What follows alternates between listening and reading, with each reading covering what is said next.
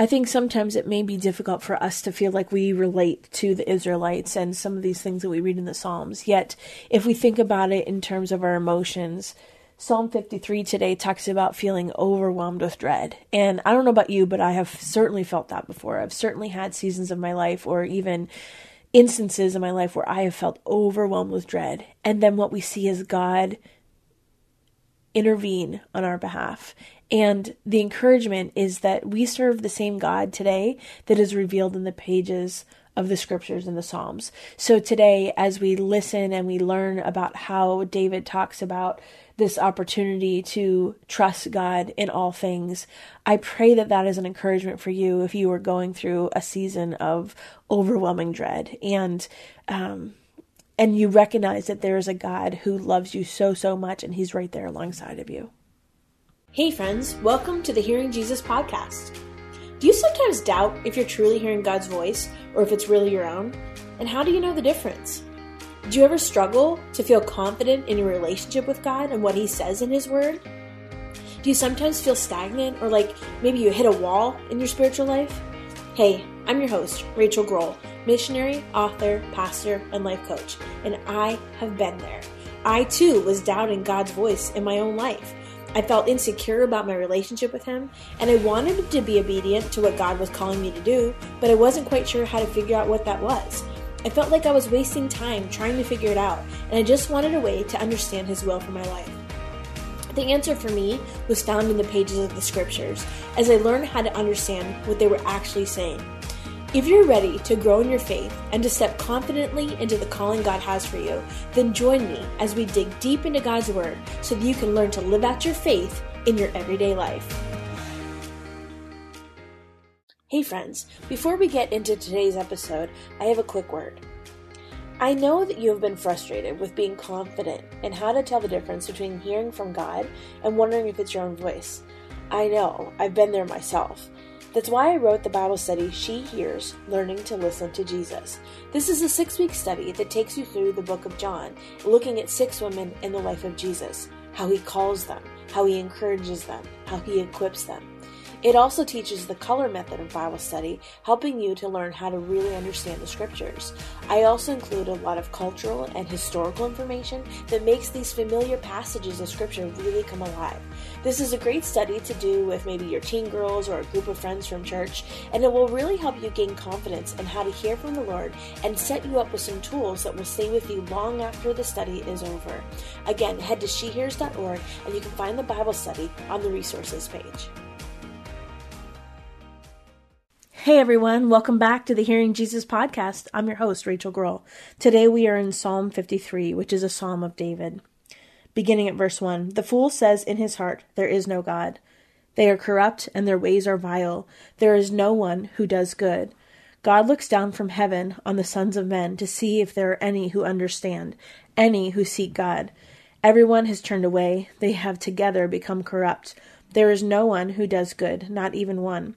Will the evil doers never learn? Those who devour my people as men eat bread, and who do not call on God?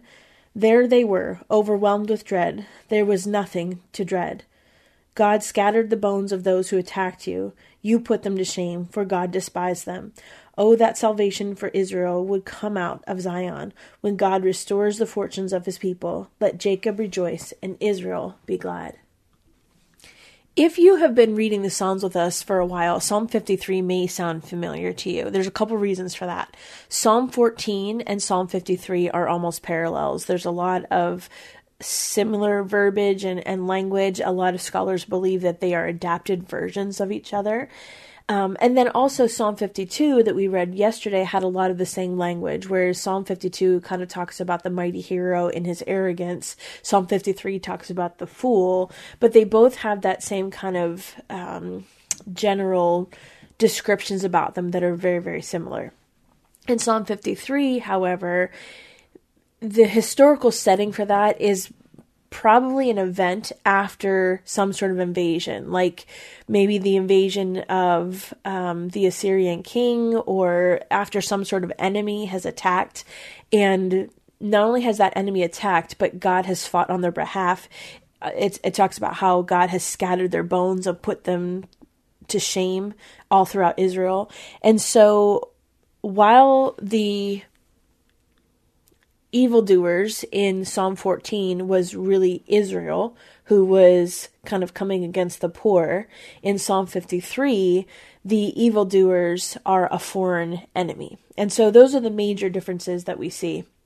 And just as a general outline, what we would see is it would start off, of course, Psalm 53, verse 1 talks about the fool says in his heart, there is no God. So this is coming from the, the fool's perspective. And then verses 2 through 4, it switches to God's perspective. Then verse 5, we see this idea of dread and judgment. And then in verse verse 6 we finally see hope for Israel's salvation. And so in in a very short psalm, I mean what is it? 6 verses in a very sh- short psalm, we see kind of all this come together where it's it's very quick, but we see this kind of process of going from this foolish perspective to then leaning into God's perspective to understanding the the judgment that's coming, but then resting in this place of hope because of who God is. I think the focus for today is where I always focus when I read this verse is down in verse 5. It says, There they were, overwhelmed with dread, where there was nothing to dread. God scattered the bones of those who attacked you.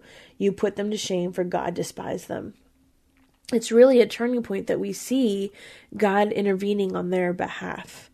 And while we don't 100% know which victory this is talking about, what I always think of, and, and what some scholars also believe this to be, is back when K- King Hezekiah was fighting Sennacherib. And, you know, at the time, King Hezekiah's army was tiny. It was this tiny little town that they were trying to defend. And as he was basically standing up to this king and de- decided to fight on behalf of Yahweh and not pay the tribute to this king and, and stand up for uh, just the one true God, there was very little hope in that scenario that they were going to come out on the other side alive.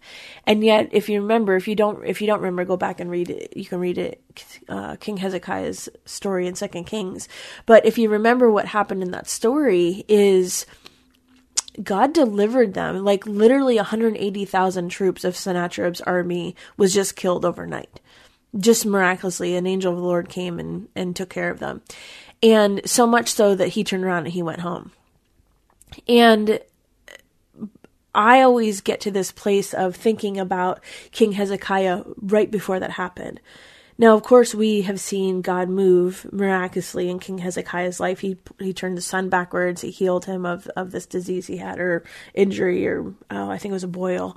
Yeah, it was a boil he had. But anyway, we see God moving on behalf of King Hezekiah throughout his life. And so I know that King Hezekiah was in this place of, of having faith that God was going to work. But if you think about what happened and the place that he was likely in right before that happened, um, where this army is attacking them, he's done everything that he can. He's double fortified the walls. He's brought the the spring inside the city gates. He's you know he's done everything he can in preparation to get to a place of being able to hold out as long as they can. But the army they were fighting was huge. They had war machines. They had, you know, weapons that that, that King Hezekiah didn't have. It, it it did not look good in the physical.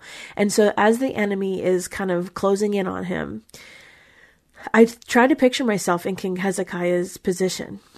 And then, and then we see God move on his behalf and and the behalf of the people of Israel where God just intervenes and and rescues them from that situation. Now, of course, there's later uh, Babylonian captivity. They got you know the the fall of Israel. It, it happens later, but in this situation, when King Hezekiah was listening to God's voice and being obedient to God's voice, we saw God interact and and, and act on His behalf. And so here we are, verse five, and this is you know the the scene that I think many of us have had in our lives where we are overwhelmed with dread. I don't know if that resonates with you the way it does with me, but they're overwhelmed with dread. Verse 5 says, There they were, overwhelmed with dread, where there was nothing to dread. God scattered the bones of those who attacked you. You put them to shame, for God despised them. God was present in the company of the righteous, even though the evildoers did not perceive it. I, I love that. I love this idea of God working on our behalf, even when those that are attacking us have no idea. God is there moving and working on our behalf. And so in Psalm 53, what we see is God proving his presence and taking care of their enemies. And we see that over and over in Israel. Now, in, in highlight of their entire story, there's lots more, lots more to that story with their disobedience to God and all that. But what we see is these moments where they are up against impossible circumstances, yet we see God intervene on their behalf. And I don't know if you've ever felt that way, um, if you've ever experienced things like that. I have. I have to the point where if God didn't intervene, we were going to have some some uh, very terrible circumstances on our on our hands. And and I've talked about that on the mission field. I've talked about that um, financially. We've had that happen. Um, you know, there was one time even just practically you know, as you live your life for a believer, even things like tithing, and you might think I'm making a stretch right now, but let me just explain what I mean.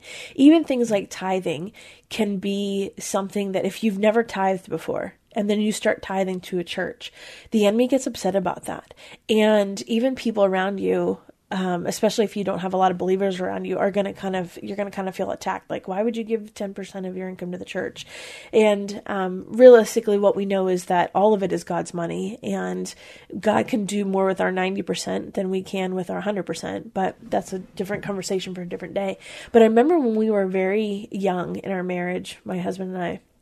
And we had hardly any money. Like we were living off of coupons, literally living off of coupons and WIC at the time and WIC is free food um, from the government when you have a baby.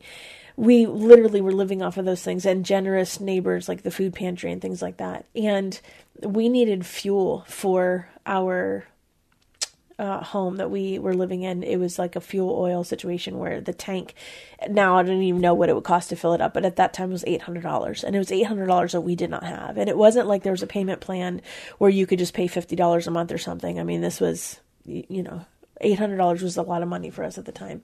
And yet, God called us to tithe. And so we tithed. And at the time, people around us, even family members, were like, Why are you giving the church your money? You can't afford to do that, all this stuff. And we don't know even to this day exactly how it happened. It was winter time and we went to church for the evening and we just believed like if God was calling us to do this then he was going to provide. We did not know how we were going to get money to heat our home and we had little kids at the time. And when we came home from church, the the heat was on. And I was kind of confused by that, and I thought, well, maybe there's just a little bit left in there to kind of squeak out another day or something. And yet my husband was like, no, we were completely out. And we what ended up happening was is there was a truck that had come and filled up our uh, our fuel tank for that that winter while we were gone at church. And we to this day don't really know that how it happened. We didn't really tell anybody. Um, our our family knew of our situation because that's kind of where we were at um, financially, but nobody really knew. And and we don't know what happened. We don't know what happened. Now, I'm sure there is some sort of logical reason or explanation, but we were never charged for that. Um, we we just don't know. And there's been times like that throughout our lives where we have had people around us. You know maybe we don't necessarily have an enemy coming to to to knock down our walls but we do have an enemy a very real enemy that will try to discourage us will try to keep us in any way, shape, or form from stepping out in faith and doing what God has called us to do. And so sometimes that comes in the form of finances, sometimes that comes in the form of pressure, sometimes it comes in the form of a boss or uh, even friends or family, of, of all these negative voices that can kind of crowd out the voice of God in our lives. And yet, what we see is God intervening and coming in in that place of dread when we have surrendered our lives to Him and said, okay, God, I trust you. I've done all I can do and I trust the rest to you. He steps in and he says, okay, what did you even have to dread? Like, you know, there, there are moments where I think back over that same feeling. And I think that's what I'm trying to explain that feeling, that dread of worry and anxiety and like, how are we going to, how can we give this money to the church when we don't even know how we're going to heat our home? And yet, God intervened and like I said, God math is different than than our math. And there's been so many times throughout our lives where we've gotten to that place. And so now what I know is that when am I when I am in that place, what the scripture says is that that overwhelming dread, when I'm in that place, I have to get on my knees. I have to say, okay, God, I don't know how this is going to work out, but I trust you. And what we've seen over and over is God work on our behalf. That's exactly what we're seeing in Psalm 53 as God works on the behalf of the people of Israel. And what we know about God, what I say all the time, is we serve the same God that we see revealed in the pages of the scriptures. And while there are some things that I say are descriptive and some things that are prescriptive, when we're talking about God, God is the same. God is the same yesterday, today, and tomorrow. And so, if we serve a God who be, worked on behalf of those in the scriptures when they were overwhelmed with dread, then we know that God will do the same for us. We know that we have a God that intervenes when we are overwhelmed with dread. So, I'm going to read this again, and hopefully, that insight is helpful. Starting again in verse 1. The fool says in his heart, There is no God. They are corrupt, and their ways are vile. There is no one who does good. God looks down from heaven on the sons of men to see if there are any who understand, any who seek God. Everyone has turned away, they have together become corrupt. There is no one who does good, not even one. Will the evildoers never learn, those who devour my people as men eat bread and who do not call on God? There they were, overwhelmed with dread, where there was nothing to dread. God scattered the bones of those who attacked you. You put them to shame, for God despised them. Oh, that salvation for Israel would come out of Zion when God restores the fortunes of his people. Let Jacob rejoice and Israel be glad. God, we thank you for the turning point that we see here, the turning point even in our own lives where you engage with us and you show up for us when we are overwhelmed with dread. So, God, I pray that right now for any of my friends that are overwhelmed with dread, that you would make yourself known, that we would recognize that there's nothing to fear, that you are with us, that you are present, that there's never a time that you are not with us, that you are a God who restores all things, that you, as we see in verse 6, oh, that salvation for Israel would come out of Zion when God restores the fortunes of his people. Let God, let Jacob rejoice and Israel be glad, that you are a God who restores. God, we thank you that um, you reveal yourself to us through your word. And we thank you that you work on our behalf, even behind the scenes, even when we don't understand or know how it's going to work out. That's the God that you are. You are a good father. So, Lord, I pray for my friends today that may be in that place, that they would be reminded of how much you love them and that you are working on their behalf. It's in Jesus' name we ask these things. Amen. Hey friends, I just want to let you know that we have lots of great resources for you in the She Hears shop. So if you are looking for something to do after you finish the She Hears Bible study, or even if you would like a Bible to go along with the Psalm study that we're doing, we have lots of note taking Bibles and journaling Bibles. There's kind of something for everyone in there. And a new thing we put in the shop is something I love. I use it with my teenage daughters, is the real pretty Bible books of the Bible markers. So you they're little tabs you put on the outside of your Bible and they help you easily be able to see and flip to different books of the Bible. It's so helpful like for church or when you're doing a Bible study to easily be able to see where you're going. So I pray all those things are resources that you will find helpful. And again, you can find those at shehears.org on the resources page.